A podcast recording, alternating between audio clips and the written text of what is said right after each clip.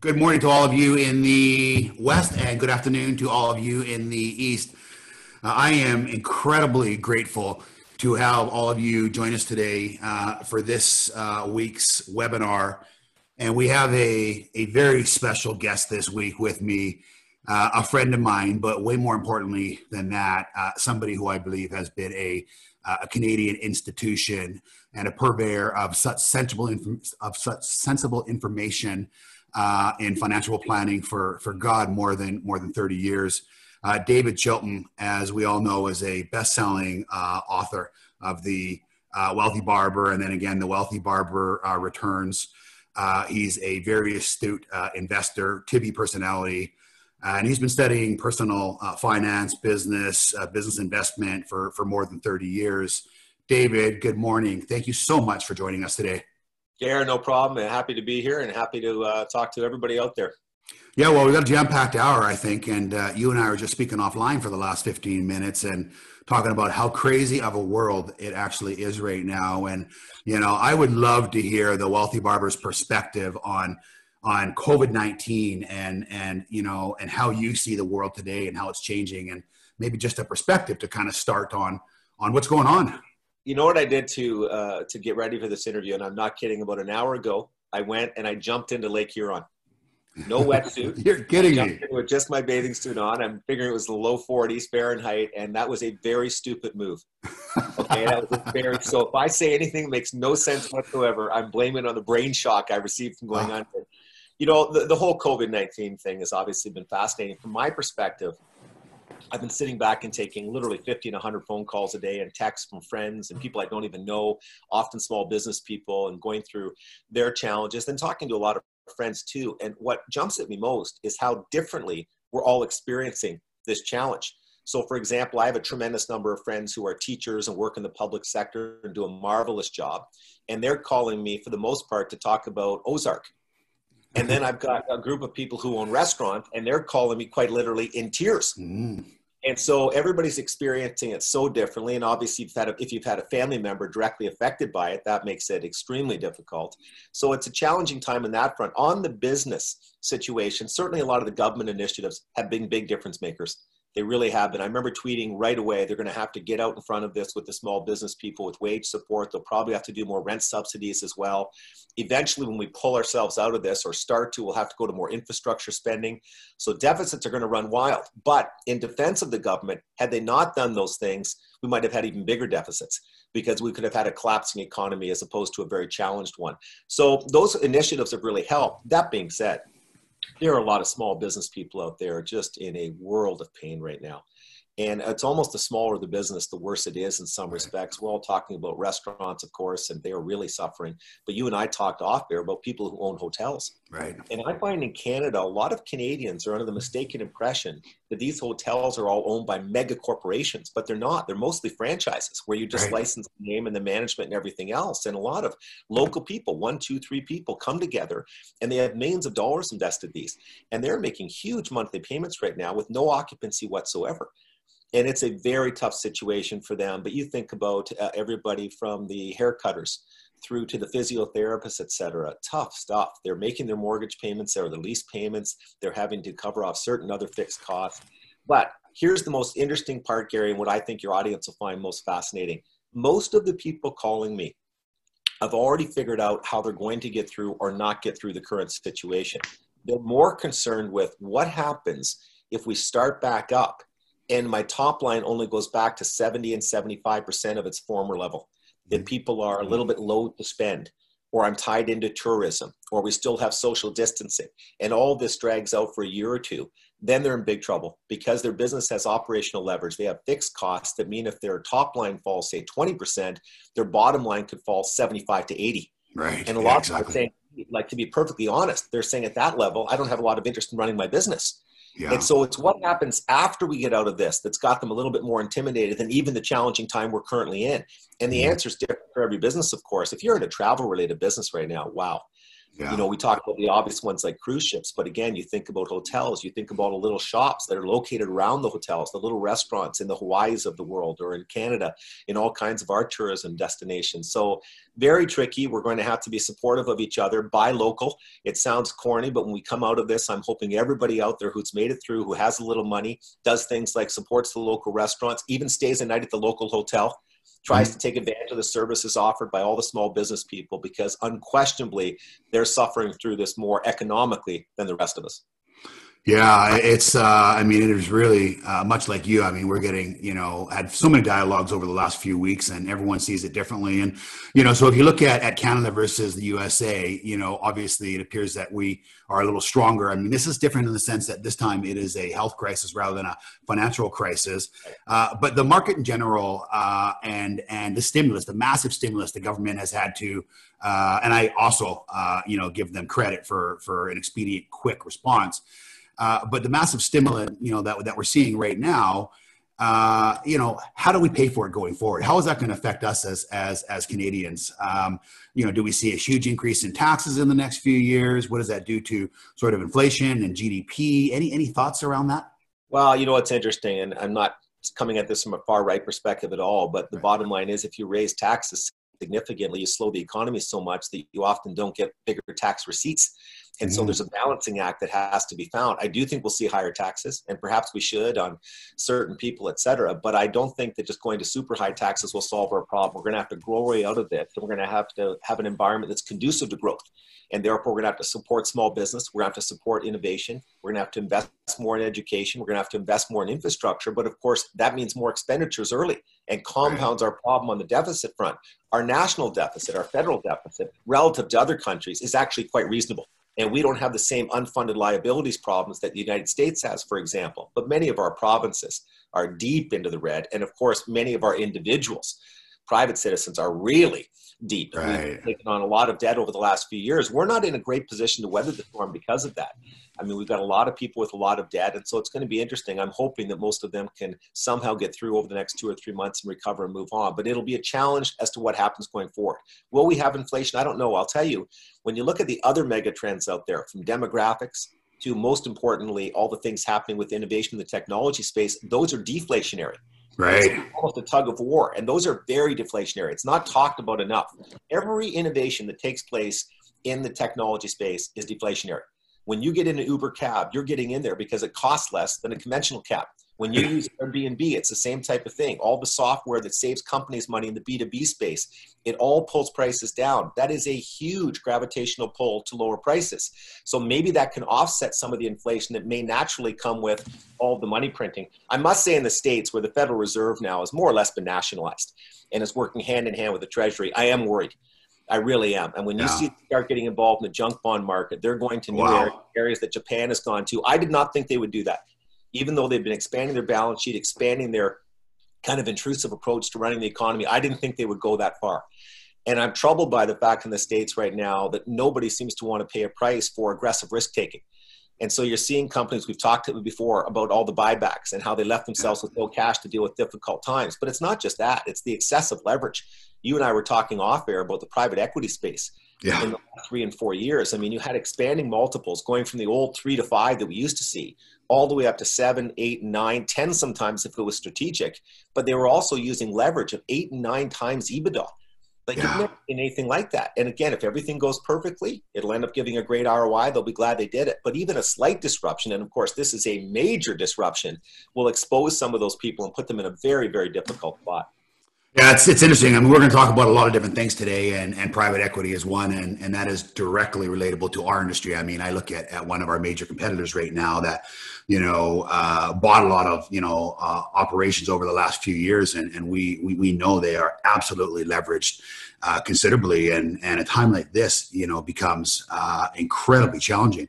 You know, I've said this a few times in the last couple days, but Warren Buffett so famously coined the phrase that when the tide goes out, you get to see you swimming naked and uh, you know and it's interesting right now and and i want to i want to one of the things i want to do today is i really want to talk about the basic principles of the original book in 1989 the wealthy barber and you know paying yourself first and spending second and but you talk about often that uh, we are consumed by consumption And so we've been so consumed by consumption, and the rates have been so low for for so many years now. We are seeing, uh, you know, this just exasperated right now.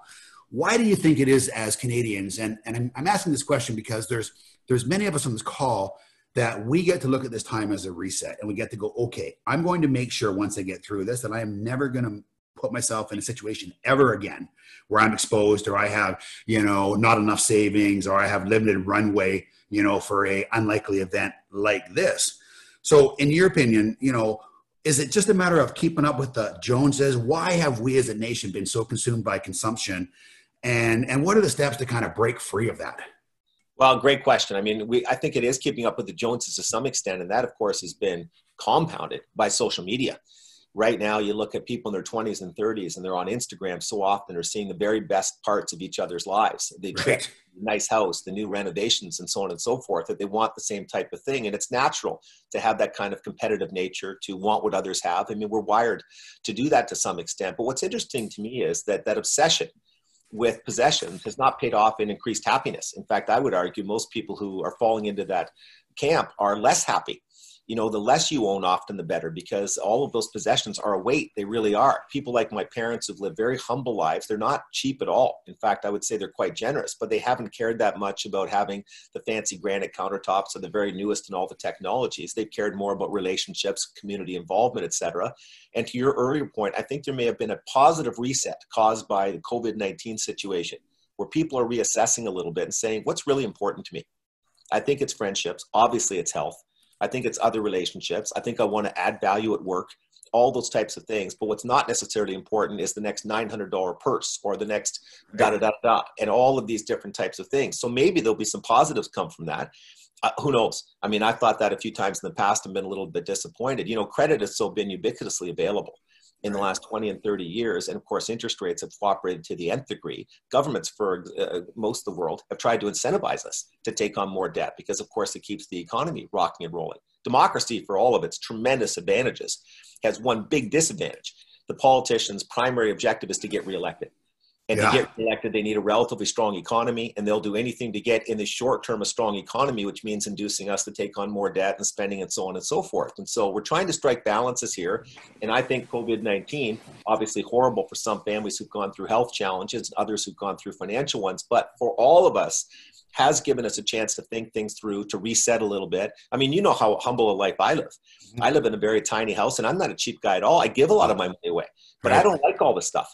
I really don't. I, I, don't enjoy owning it. In fact, I think it's a hassle factor. So again, we may see some people take a different attitude. And we talked earlier off air. You were making a good point about how a lot of the business people, including a lot of people who work in your organization, have been able to step back and take a look at their own business. What am I doing well? What am I not doing well? I told you a story off air about a colleague of mine who was saying that he has done an analysis of his marketing spend over the last three to five years and said, I can't believe I hadn't done that before. Because he said, even for a layman, he's not a marketing expert, it was very clear that certain expenditures were leading to no increase in sales. So obviously, I've dropped those. And we've talked many times about how you get caught up working in your business instead of on it and taking two steps back and saying strategically, what do I need to do here? What ideas can I steal from other people that are working for them? What best practices, et cetera? We all get so caught up working, we don't have time to do that. Well, this sure. has given us a lot of time to yeah. maybe back and think, and some people have taken full advantage of it. But yeah, so much is going to come of this. Again, we were talking before about all the uh, impact it's going to have on real estate. I think commercial real estate in particular. I think certain kinds of things may still continue to flourish. We talked about storage, off air, et cetera. But you think about retail commercial or even office based commercial in some places is mm-hmm. going to be challenged because a lot of the retail space that's not going to make it is going to have to come over and compete with conventional commercial going forward, but also this new trend of working from home. It's not for everybody. We're not going to mm. see a mass exodus from office buildings, but we're going to see more working from home. You bet. That yeah. trend has been accelerated for sure. I'm already talking to friends, and they're leasing big spaces. We're talking tens of thousands of square feet, and they're saying, you know what? We might only look for 60 to 65 percent of that space going forward, and rotate people in and out of the office for the savings. Funnily enough, by the way, many are saying they're getting more productivity from their workers at home than they got from them at work. There's a lot mm. of distractions at work. Mm. You know, we're mm. always chatting and watching what others are doing. We're in this open environment now that people say is good for culture, but the statistics show is not so good for productivity. So this will play out in a very interesting fashion too going forward. Interestingly, residential real estate so far, with limited data because sales are down, has not been too affected. You've Right. still got ultra low interest rates. In fact, I think most of us are convinced they're going to stay ultra low forever. Right, for a long time. Very, very long time. You and I both been saying that for a long time. I've been saying that on stage for a decade, and I don't make predictions. But on Mhm. stage, I've been saying I'm making this one. Rates are not going up. I've seen Right. too many things on the balance sheets. There's just no way. And you look at the debt levels now of corporations, governments in the developed world, individuals in Canada, et cetera. Rates can't go up much. They'll plunge us right back into recession and go right back down again. So we're looking at a low interest rate environment, and there's still a lot of demand. There's still housing shortages, especially detached homes in many, many areas, and real estate seems to be holding up relatively well. Now, this dragged on for months and months and months. So if we had a second uh, deal with it next year or things spiked, unsurprisingly, et cetera, who knows? But right now, residential real estate has uh, held up quite well. Yeah, it sure has. Uh, you and I were speaking earlier as well. I mean, I uh, was speaking to Phil Soper yesterday from uh, from Remax, and I, or sorry, from Royal LePage. Forgive me. Well, Uh, I, I. I, well, I had Adam Contos on. I was talking to him. I had Adam Contos on last week, uh, CEO uh, Remax Worldwide, and uh, and Phil's on actually uh, next week. And anyway, we were uh, we were chatting, and uh, you know, early indications that you know uh, price dips right now are have only gone down about uh, a point and a half uh, on average. So that hasn't you know it hasn't sort of followed the trend, although listings are coming down. So we'll certainly uh, you know hear more about that next week. Uh, it's funny because we were talking about uh, consumption and, and Canadians' need for consumption and how this might be a reset. And in in your book, uh, you talked about a quote from the brilliant philosopher Bertrand Russell. And he said the most amazing misconception is that saving for the future requires a great sacrifice today and therefore lessens people's quality and enjoyment of life today. And what you just said is surprisingly, it is the exact opposite. People who actually finally figure that out and spend less, because of course, spending begets spending. Another quote that you've used in the past, Yeah, I, David. mean, I, I say that all the time. By the way, that quote was me, not Bertrand Russell, but he is very sharp. Don't get me wrong. It was actually Yeah. that. And it's Ah. so true. I've said forever and a day that the conception out there is that if I'm going to save for the future, I have to make sacrifices to my life today, including joy. Mm. It's not the case. I have found over and over again people who live within their means are happier today. Right. Yes, they're giving up a little bit on the spending front, but they have peace of mind knowing their future is better at hand, but also they train themselves to enjoy other things, not just things they're buying in the stores, but relationships and all those types of things. All of this sounds corny, but it's very much backed up by the data Yeah. and all the empirical evidence that I'm exposed to. And remember, I'm not on here saying don't have fun, don't spend money. I'm not on here saying it that, but everything has its limits, and you have to do mm-hmm. things within the context of affordability. And the line that you used earlier, the Buffett line about when the tide goes out, we see who's been swimming naked. Well, sadly, that's happening right now. And we're seeing a lot of people who stretch to buy everything on debt. And now one of the two in a couple, for example, has lost his or her job. Mhm. And that puts them in a very challenging position, even with some of the government support. I do think a lot of people, of course, didn't have emergency funds. I understand they're difficult to build. No question as you're trying to also do RSPs, et cetera. And remember, lots of people don't need that. If you're working in certain industries, you know that your job is relatively secure. For example, if you're a teacher, you're in pretty good position on that front. And so it's not as important. But for some people, it's such an important first part of your financial plan because bad things like this happen. This is a certainly a unique one, but we do have recessions on occasion. And we'll have to see how this all plays out. Yeah, it's funny. Uh, you know, we we you know the comment uh, you know that I've I've seen uh, written, and I think I saw it from you uh, originally came from Oscar Wilde, and it was I can resist everything except temptation. And I Yeah. think right now we're quickly learning that we're going to have to use this time to to buckle down and and and look at those areas in our life maybe that you know uh, we've realized that ha- are not giving us a whole bunch of happiness.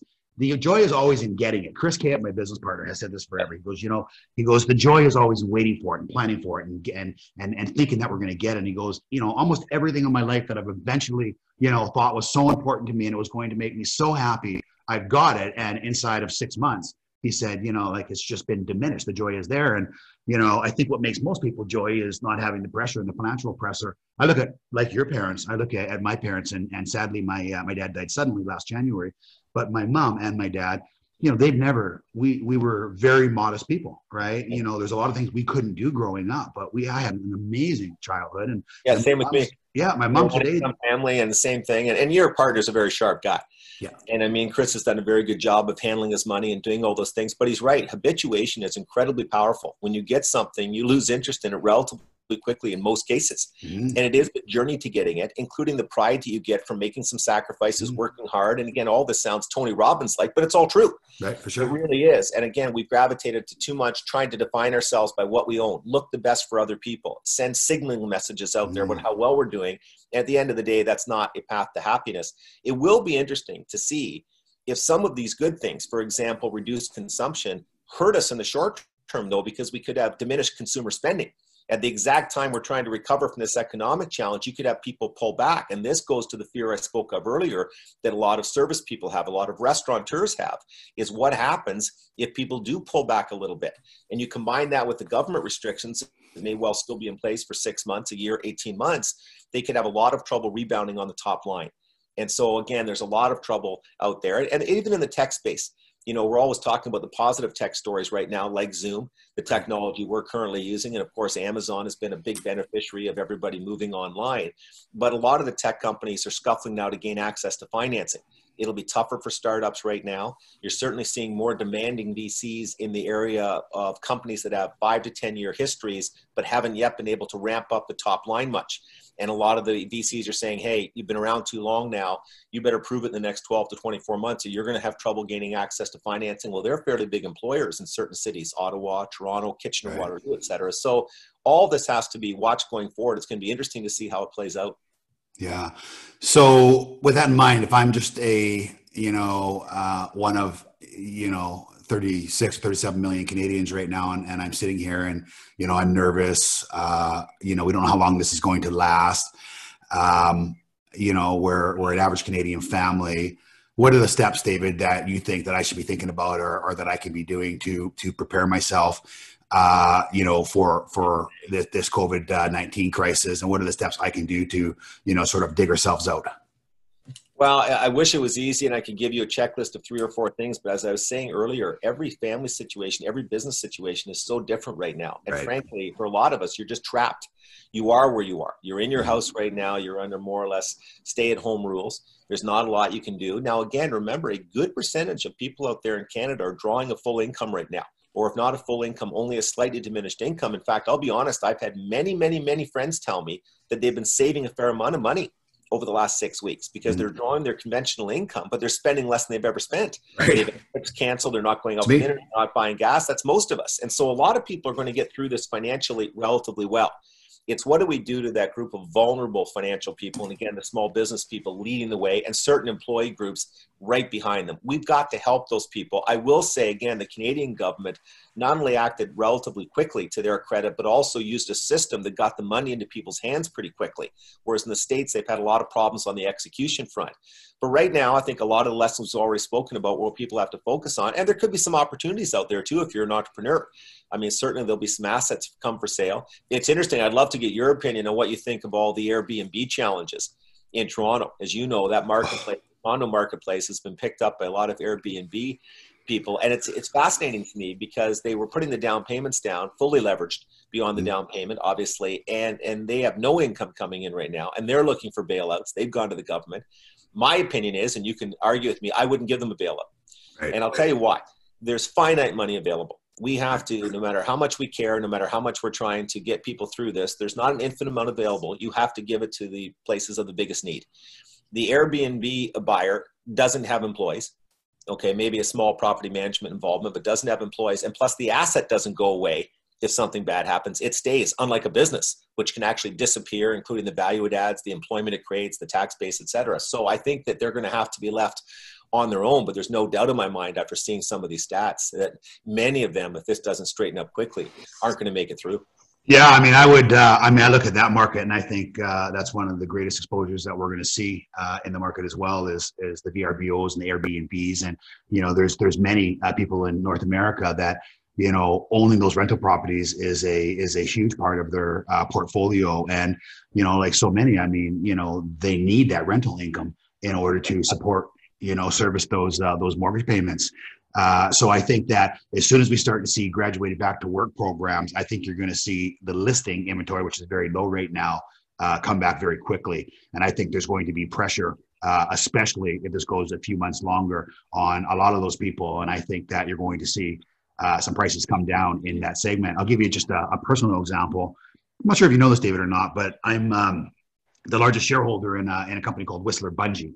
It's been in Whistler for 16 years. Right. You jump off the bridge and and Oh yeah, yeah, yeah. and and so of course we closed you know Whistler Bungee down about five weeks ago now. Whistler Village is an absolute ghost town right now, and of course Yeah. Whistler Village was supported by uh, you know all kinds of you know young workers from all over the world. They come in there, they spend a few years in Whistler. They're ski lifties, Yep. you know, they work for Whistler Bungee. So the rental market, which was you know very, it was so tight. It was you know there was nothing available. It was super expensive. Well, all these young guys and young people have just gone home. They Yes. said, "I don't care about my lease. I, I don't sue me. I'm in Australia." Yeah, I'm going back what I to mean? Australia. Right. See ya. And Yeah. uh, so it's amazing. So there's so much rental revenue in Whistler, right? Sorry, rental opportunity in Whistler. All the the, the prices to, to rent these condos uh, have dropped and you know have dropped uh, dramatically. Uh, and, and it's amazing because you know I expect in the next little while you're going to see some opportunity in, in Whistler because largely a lot of these people who own these have bought them as an investment, are highly levered, right? Need that cash flow, and who knows when that's coming back, right? And you know it's and that's I think you know one of the one of the most important things. I don't think you know many of us have realized uh, you know that a pandemic like this could ever happen, right? I And- agree. and- I mean, nobody can plan around revenue falling to zero in, Right. in everybody's defense. So everybody out there who's saying, "Hey, I could never have seen this coming," to some extent, they're right. We hadn't seen it since 1917, and none of us, of course, can remember that. And so, I mean, I still feel for all these people. Don't get me wrong, but certain people can't be bailed out. Like on the going back to the Airbnb, I didn't know that many people were going the Airbnb route over with the rental units over a conventional rental. I didn't re- realize that until I started reading all these articles. I mean, that's become a huge thing in Right. Toronto, especially. yeah, And no, it's it's a lot of them will convert and start going back to more conventional rentals where they've got people locked in for a year or two and they take away some of the nasty surprise potential. Well, I mean, I think uh, I think initially, uh, I mean, I think initially that will happen, right? People will just want to get some stability in there, and they want to get some certainty. Um, you know, I think it will eventually go back, and and you'll continue continue to see, uh, you know, people doing these short term rentals because the returns are, are are so much higher than than month to month. Uh, but I think initially, uh, you know, just giving people confidence to service the debt. Uh, you know, they're going to go to a year, you know, year by year rental. So, I mean, who knows? Uh, my crystal ball's, you know, no different than your crystal ball. It's actually probably much worse than your crystal ball. But uh, we, we, you know, we, uh, it, it's, it's just, it's, it's interesting times. One of the things I, I want to, I want to talk about is uh, the equity markets. So, you know, I think most of you know this already about David, but David is a very, very long-term, uh, astute investor and and is involved uh, in many, many different industries and and markets. Uh, he's not only he's not only an author and a speaker, uh, and I know you watch the equity markets incredibly close. You and I have spoken, you know, before on that, and we were just sharing a couple weeks ago that we were buying much of the same stuff. Um, so, tell me your thoughts on the equity market right now. Is this a opportunity of a lifetime to step in from you know from you know some great companies that have been you know sort of artificially damaged uh, or is this a risk that would be my first question Well, i- first off, it was funny when you and I happened to speak two or three weeks ago because we were doing almost the exact same thing. Yeah And I'm not a trader. I never move in and out of stocks. I'm not that sharp. I tend to buy things when I think they represent good value and hold them for the long term. But at that particular point, that was when the markets had clapped back in mid March and there was some just screaming opportunities with Canadian bank stocks and a few others. And you and I jumped in and maybe should have held, but we kind of did a little trading. But I always keep some of those as core positions too. I mean, when you look at the Canadian banking industry, it's an oligopoly in an essential service that's very well run by very smart people and to some extent fully supported by the Canadian government. You add all that up, and that's a pretty nice package. And the dividend yields are outstanding right now. And yeah, they may run, run into trouble with the oil patch. Mhm. They also don't have the benefit going forward of interest rates declining from 20 to zero, which is essentially what we've seen over the last 20 and 25 years. But I still think they're very stable, well run companies. I think in general, there are some good opportunities there now, but, but it all depends on how quickly this passes. I think if this were to go another three or four months and we couldn't get people released back into a more conventional life, and certainly we won't go back to what we were doing, but you know, slowly taking some of the rules off, then the markets may take one more leg down. And I'm not very good at this. I'm not a great trader. I'm more of a long-term investor. yeah as am i I'm not sure. Yeah, I think that really we could have one more leg down again if there's some nasty surprises on the COVID front, and there well could be. We could have it come back in the fall or in December of next year. I know that the CDC people were calling for that today and saying it could be a major threat. We're also worried about whether you develop antibodies quickly or whether you can continue to infect people. There's all kinds of moving parts that, again, I'm not a scientist and I can't grasp all of them, but they'll impact the markets too. So you have to be watching which different types of stocks. I think for down the road, and again, I think most of the listeners are better just to use broad based ETFs or index funds, keep their costs low, and then be very well diversified. But if you are looking at individual sectors, I think in the next three to 10 years, infrastructure plays are going to have some tailwinds because I think governments are going to look for ways to jumpstart the economy. And as you know, in Canada and the States, we need a fair amount of infrastructure spending. And so I think some of those plays could benefit, of course. And then I think that really, I haven't talked about this on stage or in interviews for probably 20 years. I tend not to get too specific, but I think having a little gold in your portfolio is not a bad idea. Right. And that's gold's had a major run, so you're buying high, it's at 1700 ish US.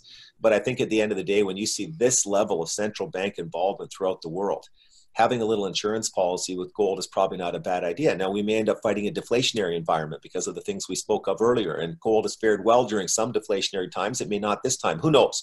Mm-hmm. I'm not sure where it's going to go, but I think having it as an insurance policy, at least a little bit, that old, we used to talk about 10% of your portfolio, maybe not even that much, three to 5 mm-hmm. but the vast majority of Canadians have zero mm-hmm. in precious mm-hmm. metals. And I think, again, with the central bank level of involvement now, that may not be prudent. So we'll have to see going forward. We talked off air. You were saying you're getting asked a lot about leverage and people right. should people more to buy stocks.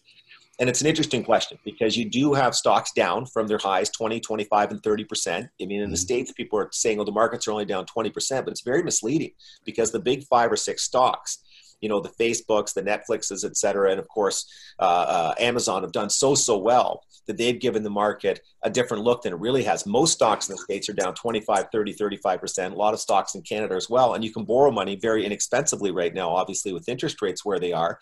So a lot of people are tempted on the leverage front and i get it. You could have another leg down but you've got to make sure you do it within reason and you have to make sure that psychologically you're the kind of person that can handle challenging market times with borrowed money because if you think it's stressful having your own money go down in value, right. yeah.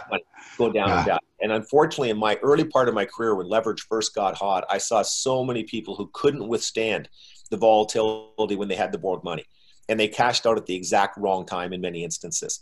But if you're a true long term investor, I think that it's a time you may want to take a look at that again. But I hesitate to say that because people often go too far and you've got to do it within reason. You've got to keep it as something you can definitely handle. You know you're going to have the cash flow to pay down the debts and do your other savings and so on and so forth. So there's a lot to be careful about. I actually have a chapter on that in the second book and why I am so guarded. And I'm mm-hmm. guarded, even though I'm a math based guy, I'm guarded because psychologically I saw what it did to a lot of people during other times and it hasn't worked out that well. But I think you and I talked when we first met. We first became friends back 2008, 2009 boy, a lot of people did it then and obviously did tremendously well. They bore yeah. the low interest rates when the markets were also down. I mean, I had a couple of colleagues who bought and they just bought Canadian bank stocks with it, with the leverage money, and they they took away the currency risk, therefore, and they kept uh, you know dividend paying companies that were paying a higher dividend rate than what they're borrowing at because they were able to gain access to credit relatively inexpensively. So it's something that can be looked at, but something you have to be very very careful of. You have to be focusing long term, and you have to know yourself psychologically.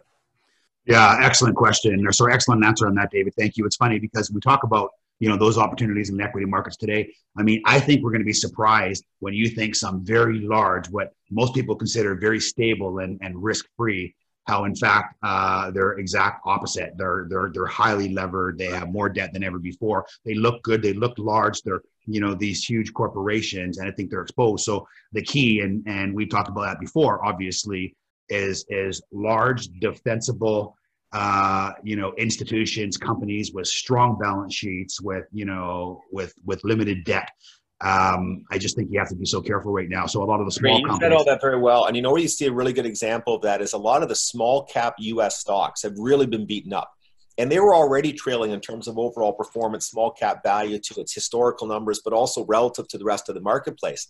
And so I've had friends call me and say, I'm going to look at that uh, different spot, and I've already found a couple I really like, and the stock is down 70% mm hmm from its high, and it's down 60% during COVID. Well, when I've taken quick glances at them, their balance sheets are messes. Right. And so remember, they can go down another 100% from what you just paid if they don't get through it all. And mm. really, they were in a couple. A couple of them were in position where if they didn't get government financing, if they didn't get government, they weren't going to make it. Well, I'm not mm. going to take that kind of risk. I don't know if the government's going to bail them out at all. They, they often don't with the smaller ones. So your point's well taken. You've got to know what you're doing. That's why, for a lot of people, you're better if you want to get back in the market now, or if you want to add to your holdings. You're better to do it through a broad-based ETF or index fund not only do you keep the cost low, but the diversification gives you some protection against some of these not doing well. Because again, off air, you and I are both saying that a lot, the vast majority of companies will make it through this. Mm-hmm. And five years from now, some will be thriving, obviously. But because this is so severe, there will be a couple companies that surprise us. As you just said, companies we thought were in excellent position and just had too much leverage, or they had too much leverage and were affected by the new normal when we come out of this. And you know, again, think about anything travel related. Like, yeah. It's scary. I mean, are you going to jump on a plane again the second that the uh, rules are relaxed? I don't think a lot of people will. We've talked about the cruise lines, all those types of businesses, the hotel business. I mean, these are all challenging times for all of them. It'll be interesting to see what happens. I really hope we don't have that second big spike. I know I've referred to it two other times already, but I'm worried that not only will it be horrible for people's health, and that's obviously our primary concern, but psychologically, I think a second big spike, one that necessitated us going back to some of the current rules of staying in place, et cetera, I think psychologically that can be very difficult and very challenging for markets and really make it difficult for companies to access capital. And of course, at the end of the day, that's so, so important is who can still access capital right now. And of course, as you and I've known forever, a lot of times the people who don't need the capital are the ones who can access it. Right. Who need it, they can't get it. Right. Yeah, uh, it's uh, it's interesting. I just had a, a couple questions that that uh, that came in that I want to just maybe get your your thoughts on uh, really quick. Um, you're talking about the demand side of the equation right now. What about the supply side that will you know that will affect the economy as well? How uh, might we prepare or mitigate for that? Yeah, you know, it's a big issue. In fact, it's funny. It's hard to go back six weeks in time because this six weeks has seemed like 20. Right. but remember at the start, people were talking more to the questioner's credit. They were talking more about the supply problems because right. obviously a tremendous number of firms now are buying out of China. And a lot of people are having things manufactured there. And there's been supply issues, supply chain issues. You may even, frankly, have a lot of companies want to bringing back their production now, make it more expensive, but you'll save on shipping costs. The other thing with I'm getting off track a little bit, but this is an important point. I do think you'll see some manufacturing brought back because people have learned that just in time inventory has its own set of dangers, that uh, obviously shipping costs matter. But the other thing is, so much manufacturing is going automated now. The labor cost advantage that the Far East has, China, Vietnam, et cetera, is shrinking because labor is a lesser and lesser part of the overall cost picture with the automation. And I think you may see a refocus on building a mm-hmm. refocus on manufacturing in North America. You're going to bring those types of things back, and it'll be interesting to watch. I think we need to build things, to be perfectly honest. So I think that's probably a good thing. But the supply part of it, I can't give a good answer to, not because I'm being evasive, but because it depends so much on the specific company involved and the specific industry. Some of my friends are having no issues on that front. I have one friend who may be wiped out. He may be done because he cannot get his supply. Well, you can't go six months with no revenue. There's no business model that's built to tolerate that particular problem. And so I don't have a good answer to that. The numbers out of China, as you may know in the last couple weeks, have been frightening and they tend not to give the most transparent and honest numbers and they've still been frightening but the logic makes sense they're saying well we can't manufacture a lot right now because there's nobody to buy it all the countries you traditionally export to are shut down in essence and so buying has gone way down. Hey, I just want to jump over to something. That was a good question, sure. and I wish I had a better answer for it. But you mentioned something off air that really caught me. You were saying how this has sped up the move towards online buying, and you gave mm. a couple quick examples. I completely agree with you. It's not a deep thought. I mean, you can definitely, but, but I agree with you because you gave great examples. And I have a couple for you. Like people like my father now buying Amazon yeah. Right, buying through Amazon. But a better one is I have a female friend who said to me that she had told people for years, I will never buy a clothing item online ever. Mm. And she said to me last week, I will never not buy a clothing item online again. Now, Crazy. that's the kind of transition we're seeing because she started doing it and realized you can buy three sizes. Mm. And you pick the one that fits, and it's so easy to send them back now because they send you the return box. It's so easy to order. You just do this. You've got the one click. All of these you can shop. It's kind of fun. And of course, this is before we get all the 3D modeling and everything that's going to come along with virtual reality and all those types of things. I'll tell you, this is really hastening the demise of physical retail. Well, it sure is. I mean, all that reluctancy all that reluctancy that everyone had. As I said, my wife is ordering groceries online now. She is, you know what, shopping online. Things are being delivered to the door. I mean, you know, we're, we're in our 50s and we had never, ever done that. We had all, you know, wanted to start doing that. And, you know, we would do the odd purchase here and there, but we are doing everything. And guess what, David? So much of it is so easy.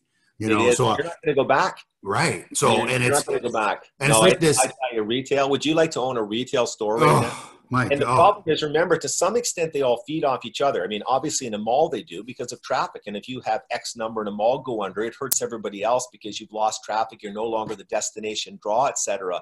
We're going to see that compounding effect coming on. But it, they were already in trouble, as evidenced by their stock prices and the claimed bankruptcies and Amazon's ascent. But their problems have been compounded. They've been brought forward now at a quicker pace because of COVID 19. I'm actually quite surprised at how much my friends, to your wife's point, have enjoyed the whole process. Yeah. Buying online. They think Yeah. it's actually kind of cool and easy and everything else. And it's so much, e- so very interesting to watch that retail space, but I do not feel good about it. Yeah, I know it's amazing. One of the things that we haven't uh, dipped into right now uh, is the energy sector and uh, and oil, and and of course we are, you know, we have seen you know uh, things in the last few days that no one in the world ever thought possible. I mean, you know, like negative oil prices and uh, and just how under pressure uh, the energy sector is.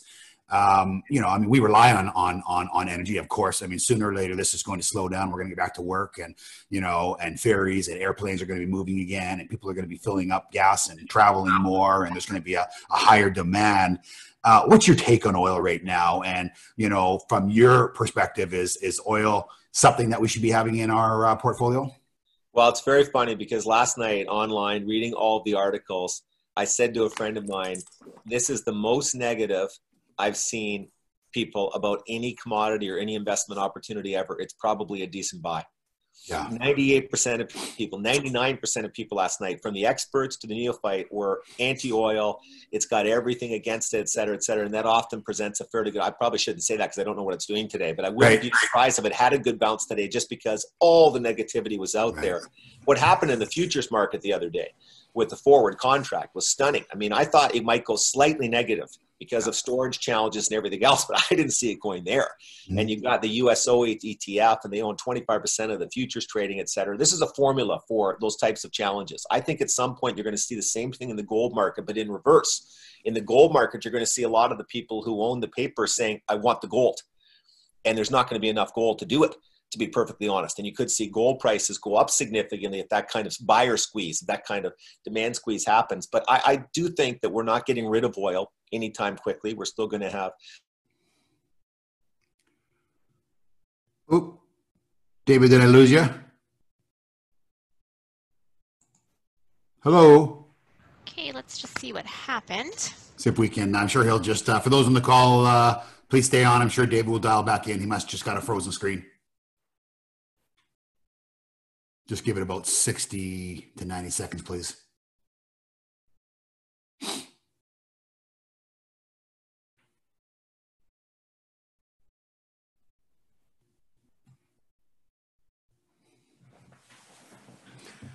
Well, so far this has been incredible. He's such a smart guy and he's just so engaging. I have some chats coming in here. Let me have a look while we're uh, waiting. Can everyone still hear me? You bet we can. Okay, it was only David that we lost.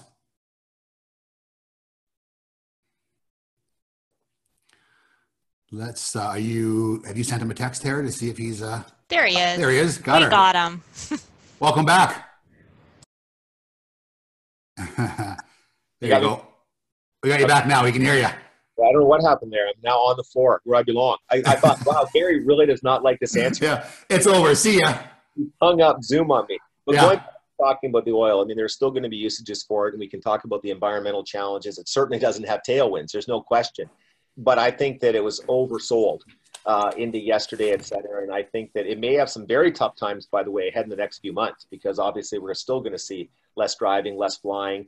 You've got an oversupply situation and all these different types of things. Like a lot of the trends we're talking about, it seems like COVID 19 economically made a lot of the trends that were already in place speed up. Mm, That's that's probably the biggest single thing it's done. It's pulled a lot of these things forward with great pace. That all being said, I still think energy does have some possibilities in portfolios, but who Yeah. knows? I wouldn't mean, it's, uh, you know, Alberta right now. Yeah, we can all lose money, uh, you know, together here uh, as a worst case scenario. I mean, I stepped in yesterday and bought a little bit of uh, BP, a little bit of Chevron, a little bit of Exxon, and a little bit of uh, Cenovus.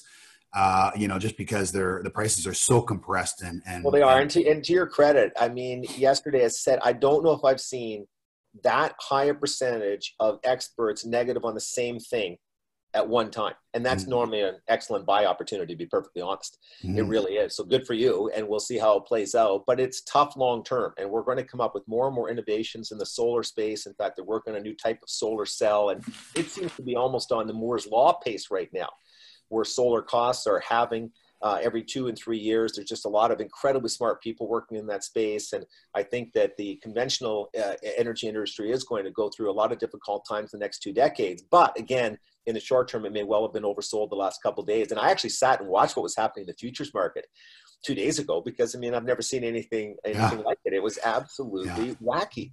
I find myself this is this is I've never done this before, but in the last couple of weeks, I find myself waiting for Bloomberg Europe to open right on channel 54. I think it is. I watch it every night. I get to see the European market just as I'm going to bed and how it No, opens up because No, even if you're not trading, even if you're not Yeah. investing in this stuff, it's fascinating. I mean, we Yeah. are living through a a time that we may never see again. I hope we never see again. yeah, And again, the ripple impacts, I'm not sure we can kind of figure out going forward. Anybody who comes on to some of these shows, and you see it occasionally on maybe CNBC and, and tells you this is exactly how it's going to play out, that person's nuts. Yeah. All right, there's just too many Yeah. moving parts. We never know how it's going to play out during the most smooth of times. So, of course, we 100%, can't yeah. know when you're dealing with this type of thing. So, yeah, no, it's interesting times, but the oil one's going to be fun to watch. What has it done today out of curiosity? Do you have any idea? I haven't even opened it up today. I uh, I looked at it this morning. It had bounced, right? It had bounced uh, as of uh, when I was going to bed last night. It had bounced, but I've been up early, kind of preparing for this call. So uh, much to your, I mean, I'm, I'm sure it's bounced. And anyone who's on the call, uh, feel free to send me a message. I won't, you know, get sidetracked and look right now. But uh,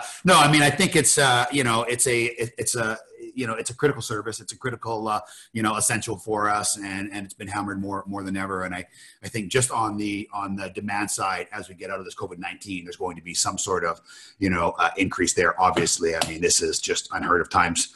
Um, so, so David, we've, we've covered a lot of stuff and, uh, and I just, I'm enjoying every second of it. I mean, the feedback that I'm getting from, from our, our listeners, uh, has just been incredible. I, I really, there's, there's a lot of people I really, maybe in the, in the next kind of 15 minutes, I want to just, I mean, I cannot just, you know, uh, say clearly enough how, how powerful 30 years later, the book The Wealthy Barber and The Wealthy Barber Returned actually, which wasn't written as a uh, as a as a as a novel, right? Uh, but it was it was wonderful.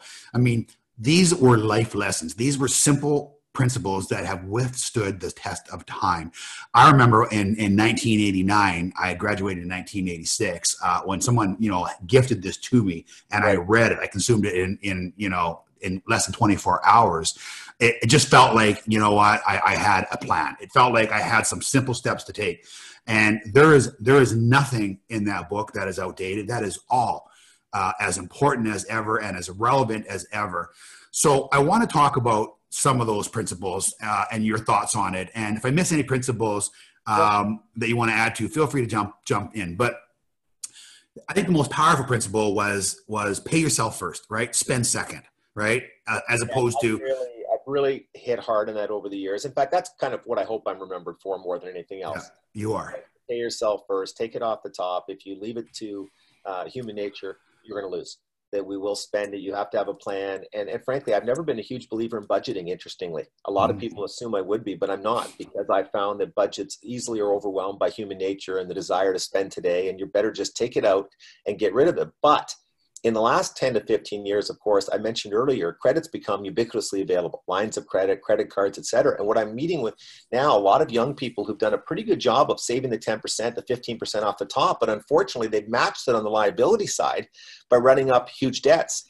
Not huge debts for real estate and things that are advancing in value, but just huge lifestyle debts, et cetera. So they're carrying credit card debt, they're carrying line of credit debt, they borrowed from their parents, whatever. So you've got to make sure that if you're doing the right thing on the saving end, you're not wiping out all those advantages by overspending using credit on the other end but that's still the fundamental principle of the wealthy barber is pay yourself first save 10 to 15% start as young as you possibly can and then get it into vehicles that won't go straight up. I don't know any, mm. but they'll compound over time and the overall rates of return will be quite competitive. Very simple message, but you know, now at age 58, I'm able to sit by and talk to dozens of people a month, hundreds in some cases, of people who've taken the principles of the book and actually done them. People like you who stuck, got it in 1989 and stuck with it and did all those things. It's absolutely amazing the monies they've accumulated in their lifetimes by just following those very basic principles. I, by the way, didn't invent any of them. In fact, with the exception of the anti budgeting stance, the wealthy barber was a lot of the conventional advice that was out there in the marketplace already. The problem is the books that we're trying to deliver were too dry. Right. They, were, they weren't fun, and the average person just wouldn't embrace them. So I thought turning it into a novel format made sense. And I also thought having the central character be somebody everybody could identify with. He wasn't a doctor, he was a teacher. He wasn't a math guy at all. In fact, he was horrible with math. He hadn't started investing yet, he knew very little about it. So the average reader went, if he can learn, I can learn with him. And then I introduced his sister as being another character and his best friend, and kind of you grew with them. I actually like the second book better, interestingly because I think the second book 11 years ago got ahead of its time in terms of talking about the psychology of all the decisions we make and some of the weaknesses and some of the things we have to address, et cetera, and the philosophies you have to bring to all this. It's not just about numbers. It's really about the narratives you create for yourself and the way you kind of look at the world and look at everything else. And I, I, I really quite like the second book. It sounds funny to say about your own book, but I really yeah. do. I've read the second book many times. It's funny. I wrote The Wealthy Barber, and I'm not sure until a few years ago I'd ever reread it, but I've read the second book five or six times. Yeah. It's interesting because a couple times I've actually said, "Oh, that's a good point." I've learned that's a good book. Who wrote this thing? So I, uh, oh, well, I'm actually what I'm going to do today. What I'm going to do today on this call, guys, on my on my Facebook uh, page, uh, Gary Mauris, the first uh, 50 people that that uh, you know post a message to me about uh, whether or not you enjoyed the program with David today. I'm going to have Tara send you guys out a, a copy of the second book. So uh, feel free that that starts uh, anytime, and I'll I'll go in order. Uh, David, the the they didn't, if they say they didn't enjoy it, you know, yeah, I'm not as keen. I'm not as keen on sending them the book, but we'll still yeah. do it. And yeah, don't tell anybody. Don't send Chris one. Yeah, exactly. He really has mastered all of this. Yeah, yeah. the other thing that you talk about, the other principle, uh, very, uh, you know, clear principle. Now we talked about it a little bit today already, but just is, you know, living within your means. Any comments on that? Well, again, it's it's tougher to do than ever because you've got high housing costs, as you know. You've got a lot of kids coming out of university with student debt now, more in Canada than we've ever had. Not like the US, but still a problem. And so, again, with that money that's left after those two things, it's tougher and tougher to live within your means. And then you've got the Instagram problem, which is not insignificant. It really right. isn't. People seeing others and the lives they're living and only seeing their best moments really does drag up your spending. That being said, there's lots of ways to do it. And I mm. mean, one of the best ways to do it is to make sure you don't buy anything quickly. You don't buy anything mm. impulsively. I'm not talking about a chocolate bar. I'm talking about any significant purchase. Put 24 hours between the time you decided, yes, I need this, and the time you actually go get it. Sounds very basic, but I'm telling you, it works. You know, it mm. really does. You know, I talked in the book about Greta Podleski, the Looney Spoons author, and the success she's had in her career, but she had no self discipline when it came to buying things like shoes. She said right. she's literally addicted to shoes. And then a couple years later, she told me, I, I don't have a problem with it anymore. Yeah. And I said, Well, how did you do that? I was expecting some sort of deep answer. And she said, Well, I don't go into shoe stores anymore. yeah, exactly. Some of the basic answers make a tremendous amount of sense. You know, they really do. You just take away the ability to give in to temptation. Tougher, by the way, with online now. You are always at a store now because you're always holding your phone or computer. And so people can easily go and fall in love with something or just do one click and all of a sudden it's in their hands. So it's not easy to do any of this. I've never said that it's mm-hmm. easy to live within your means and master the psychology of all this. But I truly am hoping to go back to our earlier point that COVID 19 has served as a reset a little bit. And yeah. what's important to me? Where do I truly get my joy? I'll tell you the biggest benefit of all this. Lots of sad things have come of this, but the biggest benefit, I think that all of us are going to take fewer things for granted. Mm-hmm. I think that you and I will be excited to get together for lunch now. Mm-hmm. That we, it's we just took all those good things in life for granted. Going for walks with friends, getting out to a golf course with your buddies, having dinner with you, all of these types of things. They're a great part of our everyday lives, but we don't appreciate them enough because they are part of our everyday lives. Habituation does set in.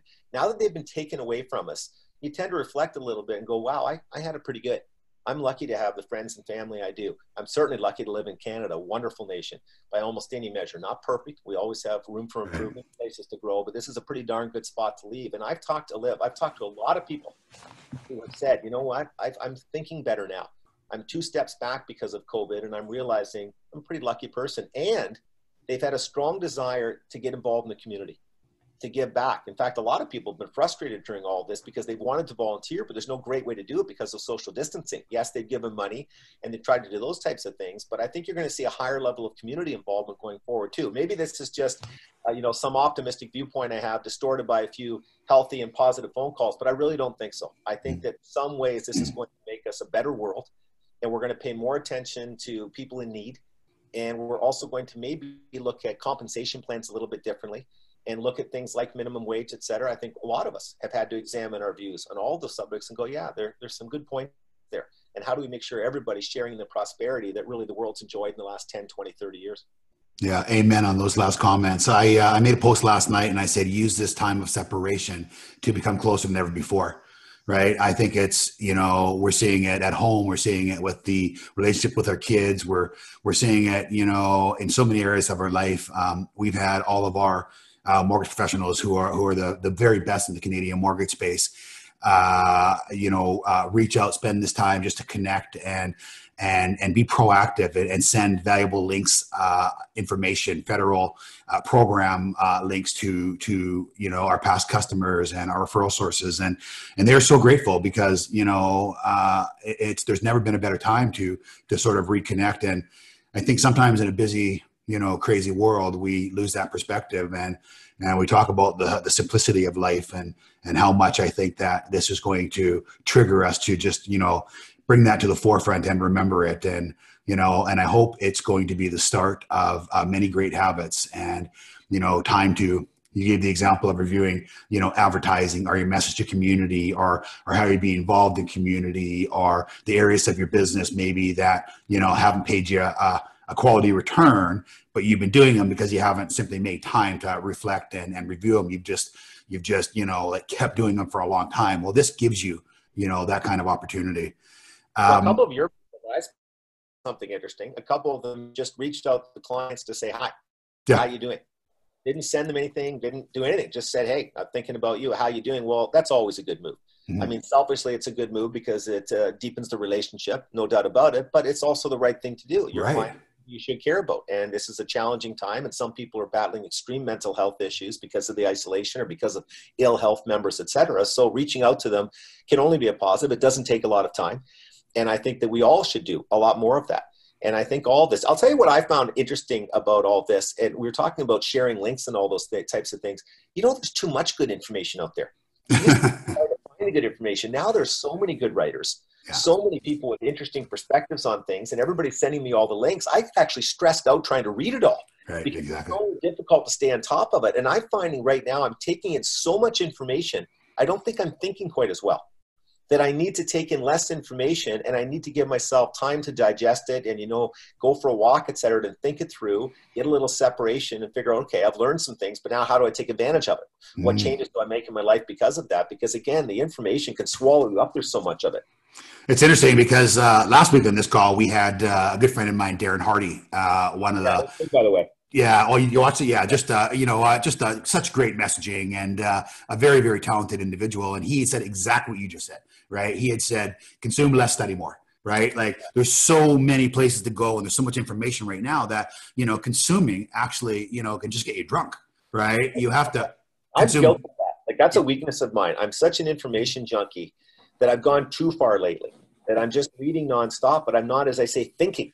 I'm not really processing it all. And what I'm finding is, therefore, I'm not remembering to the extent I used to. So I need to take in information, yes, but less of it. Try to get a little more selective and then give myself time to mesh it with my own life. Think, what am I going to take advantage of? What doesn't make sense to me, et cetera. And I think that's true of all of the business people listening right now.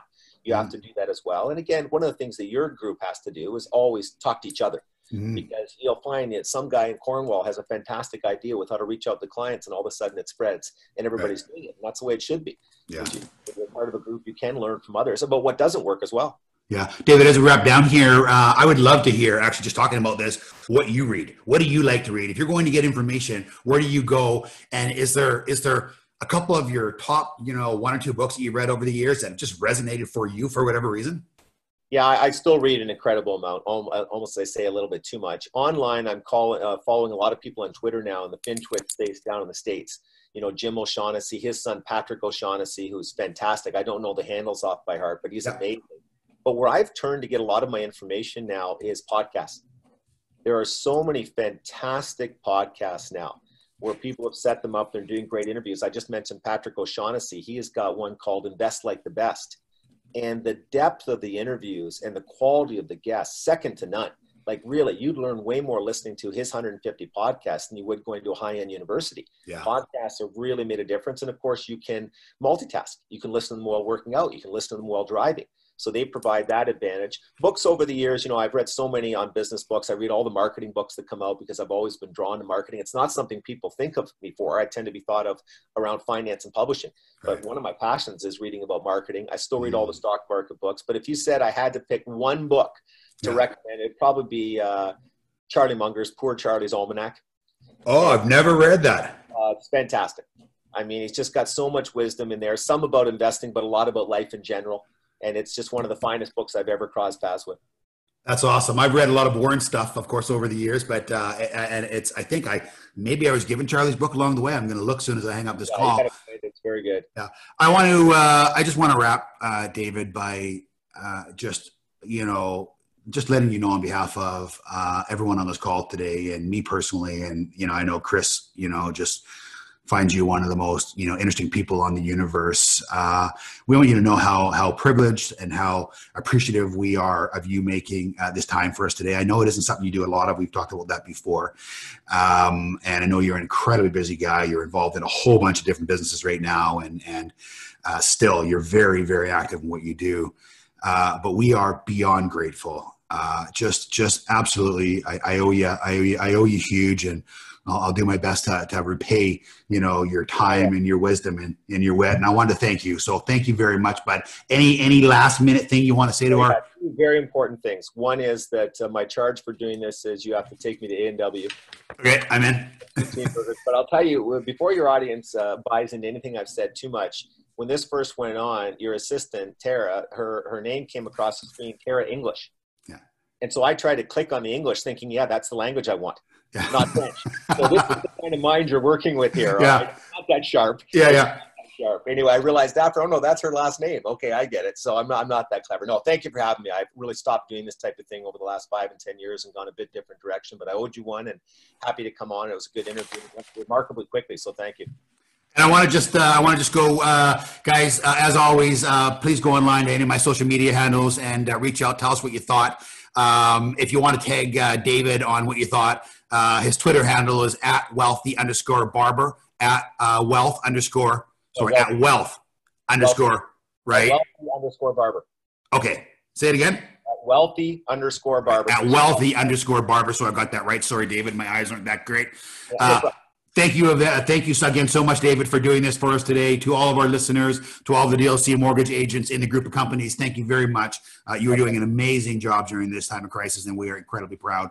Uh, be safe, stay well, and uh, David, I'll send you a fast message offline. Sounds good. Thank you. Thanks, guys. Bye now.